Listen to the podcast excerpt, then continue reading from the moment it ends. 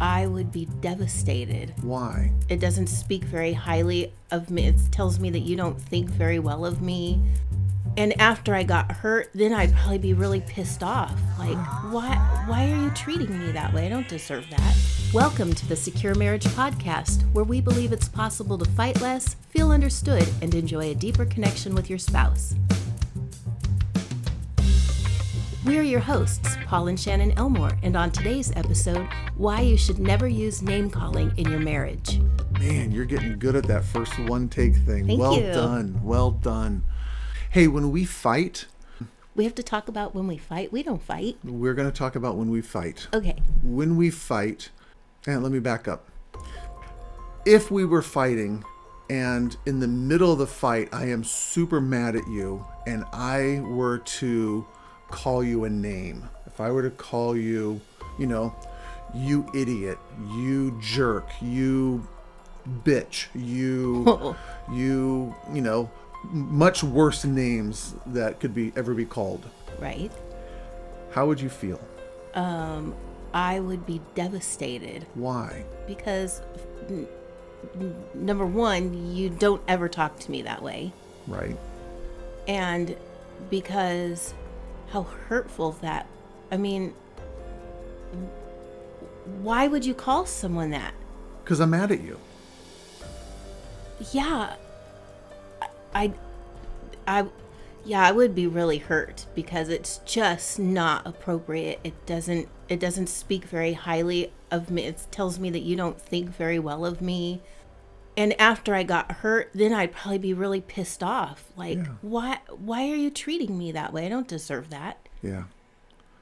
How easy would it be for you to focus on the topic, whatever oh no prompted the, con- whatever the the top- discussion or the or the conflict? whatever the topic was that would be non-existent it would i would be just focused on i can't believe you just called me that and how I treated you, how, how- poorly I yeah. treated you. yeah You and I, when we fight, we don't ever call each other names. No. We might say I'm mad at you. We might say you're bugging the crap out of Right. me. Uh, I'm frustrated with you.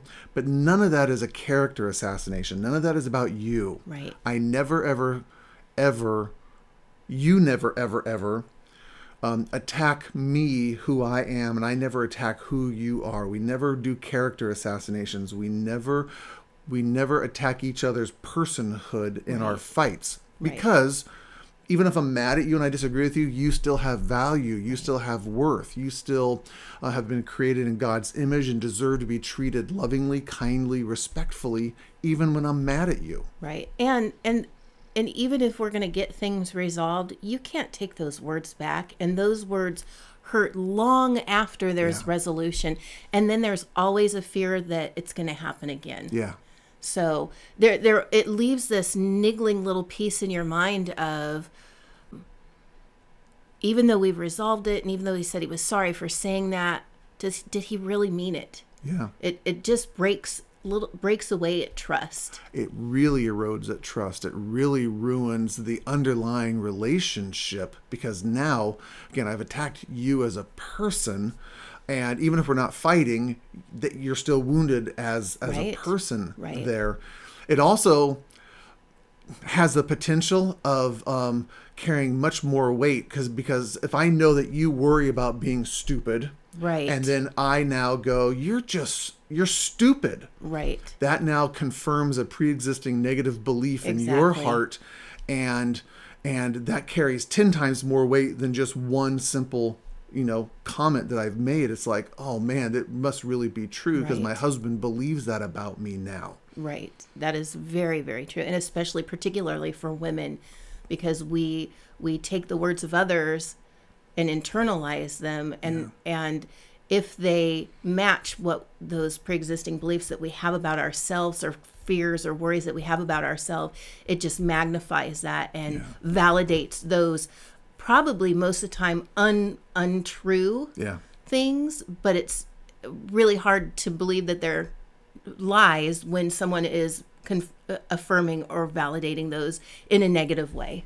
It also promotes shame because I'm now attacking you as a person, not the issue that we're dealing with. Right. Shame is I believe that I'm wrong versus I believe I've done something wrong. That's guilt. I've Right. done something wrong. I'm still valuable. I still have worth, but I just messed up and I made this mistake. Shame is I am bad. I'm terrible. That's why I did something wrong and I'm just I'm just horrible. And when we confirm that, when you start to promote shame in your spouse, you're never ever helping them become a better human being. You're never helping them um, grow, prosper, mature, Right. become wiser, um, have greater trust between a husband and a wife. It, it erodes it. Right. And and what we're supposed to be doing is building one another up. And especially if you you have a spouse or a wife that comes from a background of being shamed growing up. So they've already got that sitting in there and then you just add more to it. It just validates that even Yeah. more and it doesn't help them to grow and believe something better about themselves. Yeah. So for couples that have already kind of broken this rule, uh, this is a real basic rule: never ever do character assassinations when you're fighting. Never call, never use name calling as a tactic to try to win an argument because you might win the argument and destroy your spouse. Right. You're winning one moment and losing your marriage, and that is one of the worst trade-offs you can ever have. But for couples who've already crossed that line and they may already have name calling done between the two of them throughout however long of history they have between their spouses, um, one of the best things that you can do is you yourself don't even wait for your spouse yet you go to your spouse and say i am going to make a commitment that i will never ever call you a name again even when i'm mad even when i'm frustrated. You never deserve to be treated that way by Right. by anyone else or by me. Right. um, and i will i will never ever harm you. I will never uh, do that character assassination. I will stick to the issue of what we need to be res- what we need to work on and what we need to resolve at the time I was thinking too that something that you can do as well is think about if someone else were to say that to your Yeah. spouse, how it would make you feel. And if you get angry that someone else would call your spouse that, that's a good you- indication that Yeah. that you shouldn't be doing it. However, if you think if you hear that someone else is calling your spouse that and you go, "Yeah, they deserve that," you really need to look at yourself and go, "What's going on with you?" Because nobody deserves to be called those names. when that when that mindset's there it's actually contempt it's this idea that i actually don't care if you are hurt if you are wounded injured emotionally messed up and i actually have very little care and concern about that Right. it doesn't bother me that is contempt and that's one of the four horsemen that john gottman talks about um, in relationships and that's one of the kind of indicators that your marriage is is in deep um, need of some repair and some work. So we were trying to remove contempt, and the best way to kind of measure that is: can you remove character assassination? Can you remove name calling from a relationship? Right. So again, for couples who've already been doing this, you take responsibility and say, no matter what the other couple, what other spouse does, I will not name call because I'm going to act within my own integrity. I'm going to do what's right, even if you're not doing what's right to me. And I will never, ever call you names. The other thing you can do is actually apologize, take responsibility for it, and say, I know that this has hurt you. This has been inappropriate. This has been unfair. This has been wrong of me. And it's going to take some while for trust to be rebuilt. But I uh, I am very aware of the damage that's been done, and I, I am I am sorry. I have sorrow Right. that I caused that wound in you, and and I want to make that right.